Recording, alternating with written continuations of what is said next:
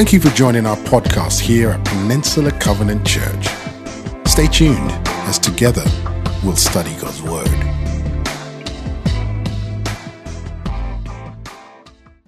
all the way to Alcatraz on my right, in the middle, uh, with the Marin headlands and a backdrop, and the Golden Gate Bridge rising up. It was truly breathtaking. It was truly breathtaking.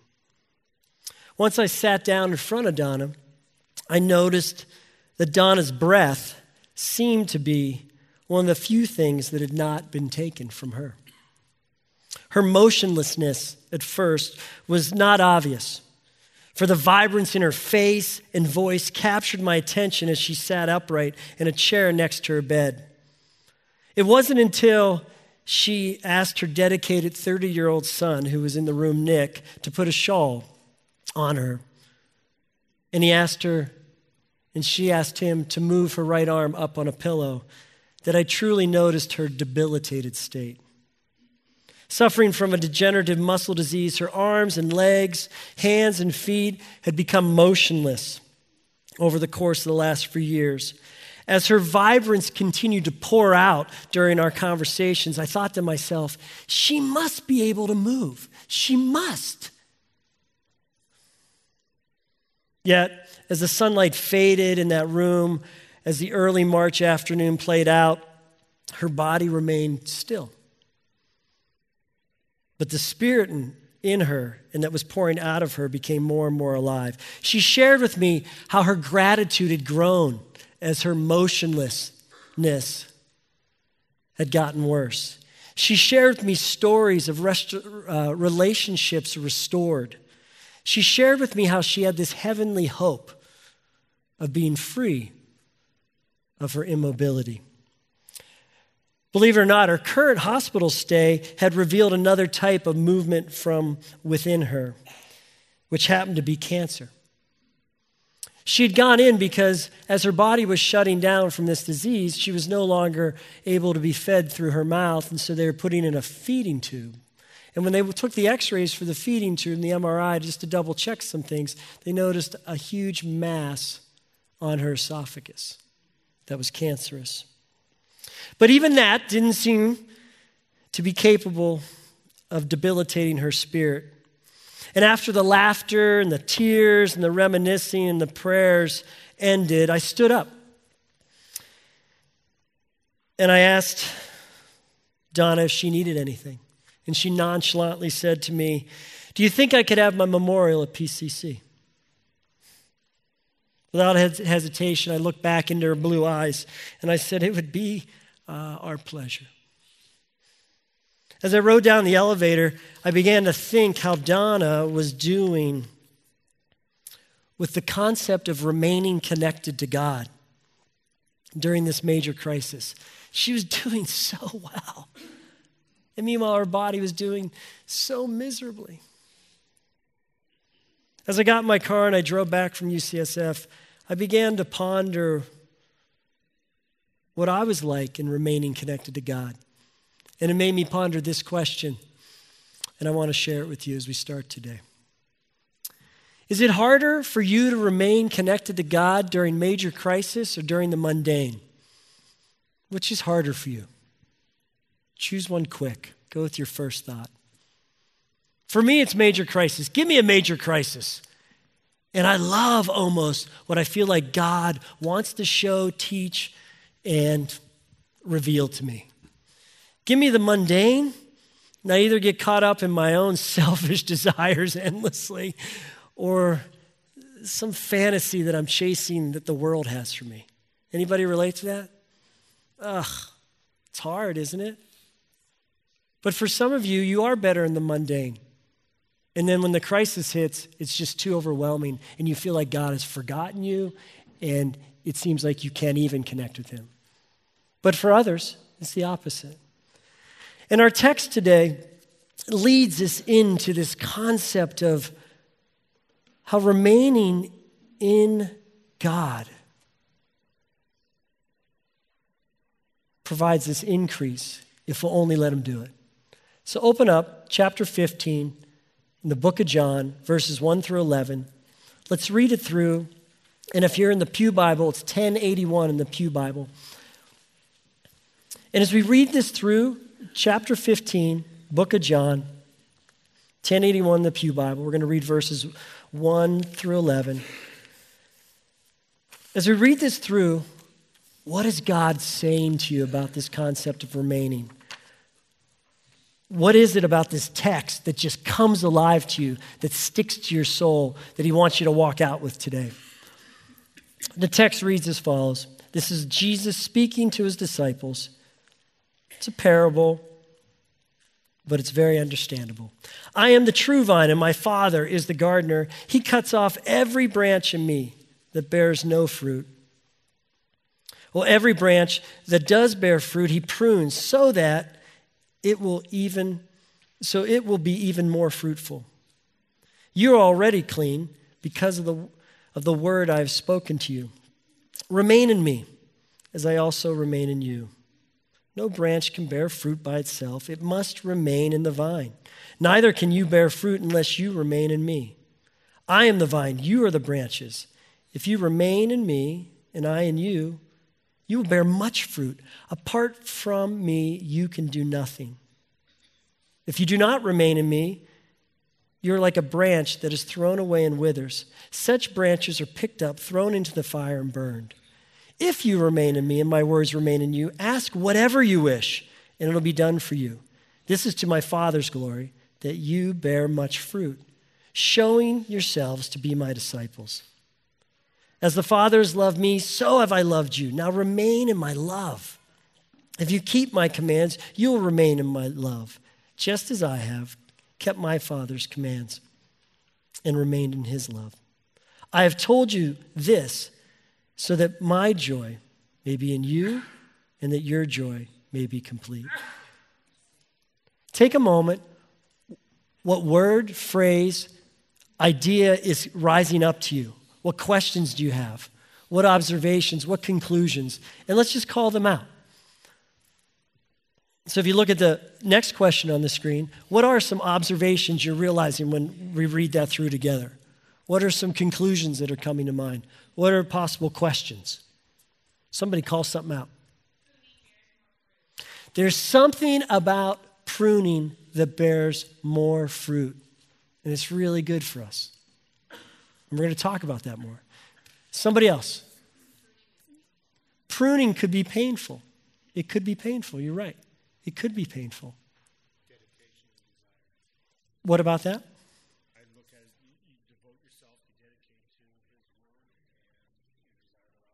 Yeah, so there's something about devoting yourself to Him, and then there's this desirable outcome. Yep. Who else? Yes, 11 times in 11 verses it says remain. I love the duh factor. Like, duh. It's about remaining. It's about remaining.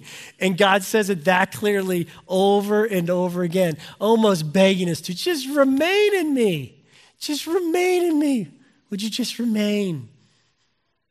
And you'll experience an increase. Anybody else? Question that comes to mind. Yeah, the, yeah. Yeah, so it raises the question wait, this whole thing is for who? It's for God's glory. The big other question that comes up is verse 3. What's that whole thing about you've already been clean? The word for clean there is the same word for pruned. So, what he's saying, disciples, you've hung out with me, you've hung out with me, you've hung out with me. And he often will use the word clean when he talks about the word. May the word clean you, uh, sanctify you. The same word is also pruned. So the disciples are at this place in their relationship with Christ that they've been pruned. They're ready to do what? Bear fruit. But they're about to go through a major crisis. When I look at this passage, it begs the question why remain in Christ? But when you just walk through, you'll see this. Our big idea is the following today that if we're willing to decrease and do endless remaining in the Lord, there's this promise of these increases. So decrease results in increase. Have you ever thought of that? Have you ever experienced that where you decrease yourself and all of a sudden you see this increase? My wife doesn't even know this, but I've been trying to do this at our dinner table, where I'm trying to decrease the use of the word I, meaning me, okay? Because what I start to realize is I'm one of the extroverts in our family, and it's too easy, it can be about me okay? And the reality is, we're in this process of launching these kids every three years, and we've already launched one, and we're about to launch another. And so our table's to start is starting to dwindle, and it's to dwindle again this fall. And I want it to be more about them than me. And so I've been trying to use less I statements or talk about myself as opposed to, hey, talk about you, and hey, what's going on with you, and let us talk about this. And what I see sometimes is the fruit of that. Now, a lot of times is, Dad, can we be dismissed and go outside and play right now? Or, Dad, I got homework and I can't stick around the table. But there's the other times where there's this fruit that comes in my decreasing. That's what God's wanting with us. Less of us, more of Him. But look at, there's all these promises of what the increase will be. Look at the next screen and you'll see it. Look at all these things that are promised in each verse throughout, and I even missed one, there's one more in verses 8 and 9. And let's start with the first. One of the promises is this you will be connected to the fullness of the Trinity and be cared for.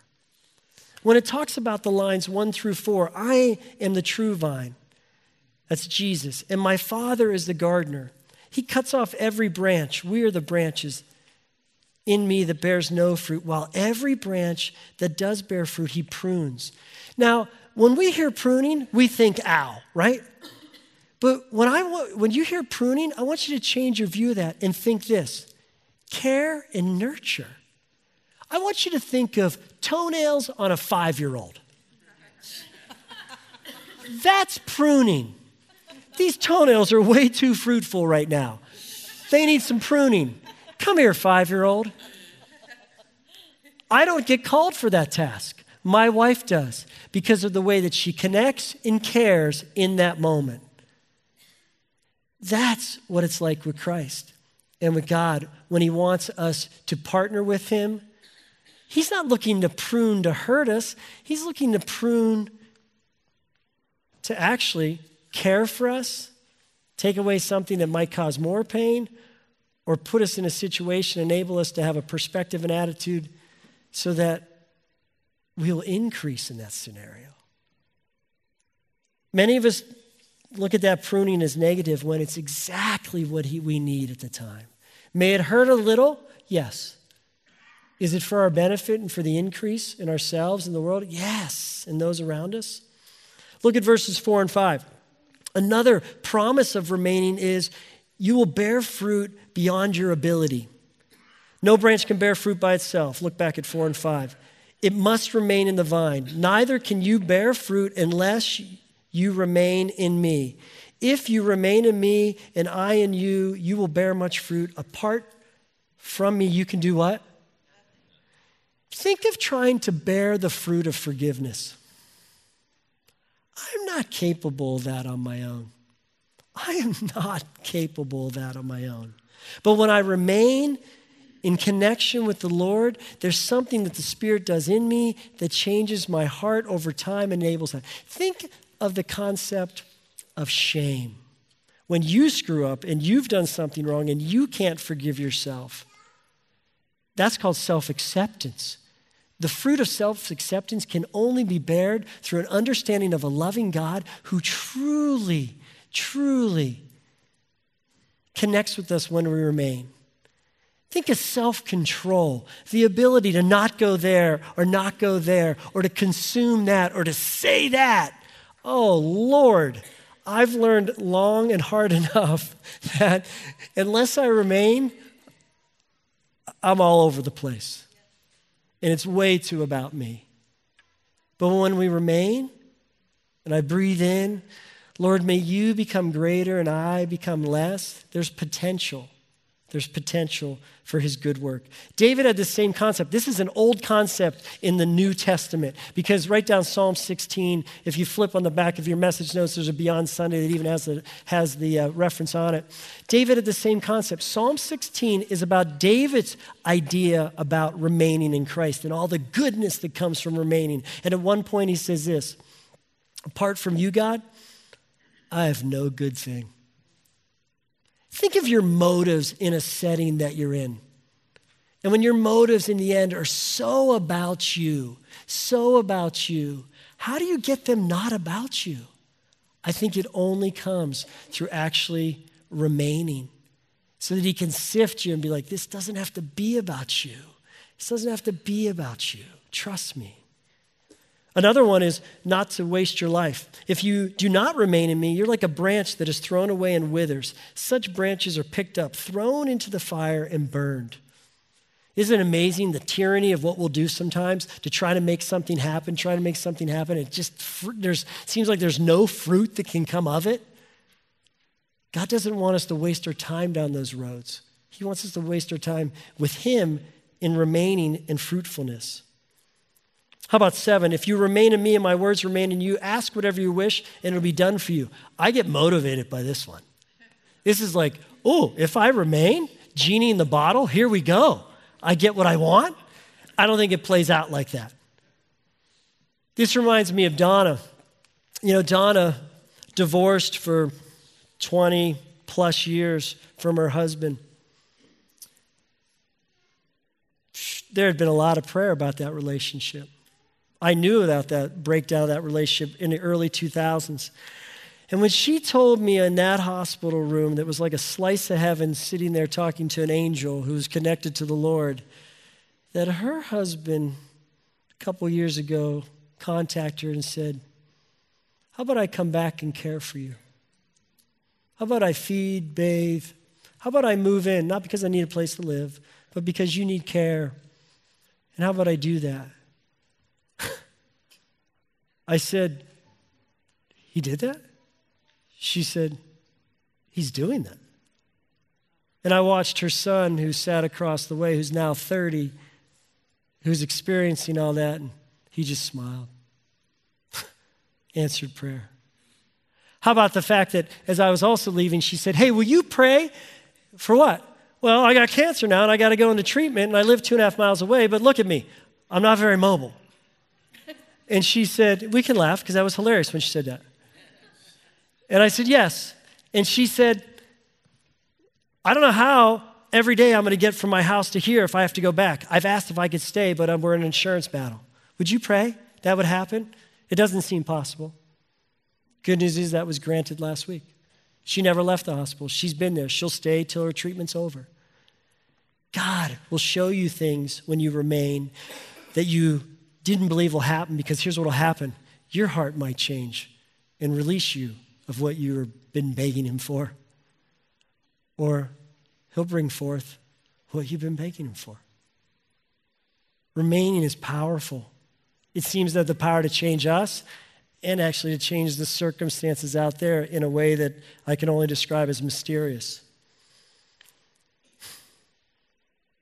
How about verse 11? And I've told you this so that my joy, Jesus' joy, will be in you. I'm going to get the joy of Jesus in me if I remain.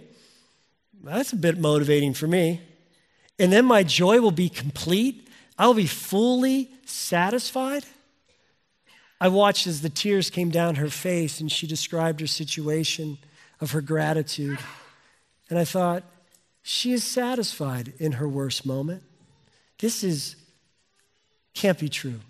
As much as I couldn't believe she couldn't move, I started to believe she's faking this. And she's over spiritualizing all this. And Donna, come on, you're motionless. No, those tears were real, full of joy and some sorrow. Two days later, I visited her on a Thursday. It was now um, Saturday morning. I woke up and I was thinking of her, and I decided to experiment with my joy and I laid motionless in bed. I could only move my head. I told myself I couldn't, just told myself I wouldn't move my feet or hands, and I laid there. And as I laid there, I got really hot laying in bed because our flannel sheets were on and the down comfort was over me. And I, I don't know, I got kind of uncomfortable and kind of stressed and started to think, well, how would I reach my phone? And I can only move my head. And how would I get my wife's attention besides yelling? And I got up in a panic. I had no joy in that moment. I didn't even want to think about being in that moment again. There was a moment right there where it kind of brings a little terror inside me again. I don't want that. I watched a woman have joy. Nick, can you put my right arm back on the pillow? Honey, can you just shift my left arm? Oh, golly. But her joy seemed complete. What motivates you most about remaining? Of those six reasons, would you pick one right now? It's our next question. I won't even show you the question, I'll just ask you the question. Which one might motivate you the most? And would you pick it right now? so that you walk from here a bit more motivated because you believe one of those promises of increase when you decrease is possible? Pick one real quick.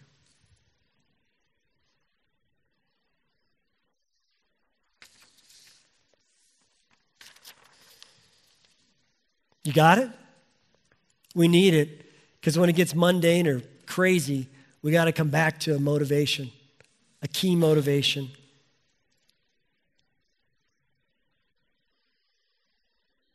What does it actually mean to remain in Christ? it actually means to get deliberate about his focusing on him. Look at this. It actually means deliberately decreasing in order to be in relationship with him so that you bring the kingdom of heaven to earth. And it results in an increase, just not for you, but for others. I actually skipped one of the reasons I just realized now. I skipped one of the reasons which was about bringing him glory. In verse 8, it says this This is my Father's glory, that you bear much fruit, showing yourself to be my disciples. What we don't realize often is this, and we often forget or have never been told the purpose of our lives is actually what it says in verse 8 to bring him glory and reflect his image to the world. Problem was, I wasn't told that in first through 12th grade. No one's told me that in college. My parents were really good people, but that wasn't on their radar. And when I begin to hear that that is one of the whole reasons I'm on earth, and actually the core reason, to bring Him glory and not myself, and to actually reflect Him, in order to do that, oh my goodness, is that a battle or what? That's like a serious, like that's a daily battle unto itself to try to pull that off. But with the Spirit, it's possible. And in the end, to remain is to sign up and say, I'm going to try that. I'm going to play the game of remaining and get deliberate because it's better if the kingdom of heaven is brought through me and God gets the glory. And there'll be this increase around me if I do it, not just to myself, but to others. That's the game. And the question is would you be willing to play it? In many ways, the game looks a lot like this if you look at the visual. The next slide. The reality of the, of the game is can I stay in this zone of remaining, this God zone? Because in that zone, we've just been told of what the blessings are from it. And the, what it really brings is the kingdom of heaven to earth. It's incredible if you think about it. If we stay remaining, we are like a direct channel that is bringing the kingdom of heaven to earth in whatever context we're in. I walked into a heavenly room that Donna happened to be hosting.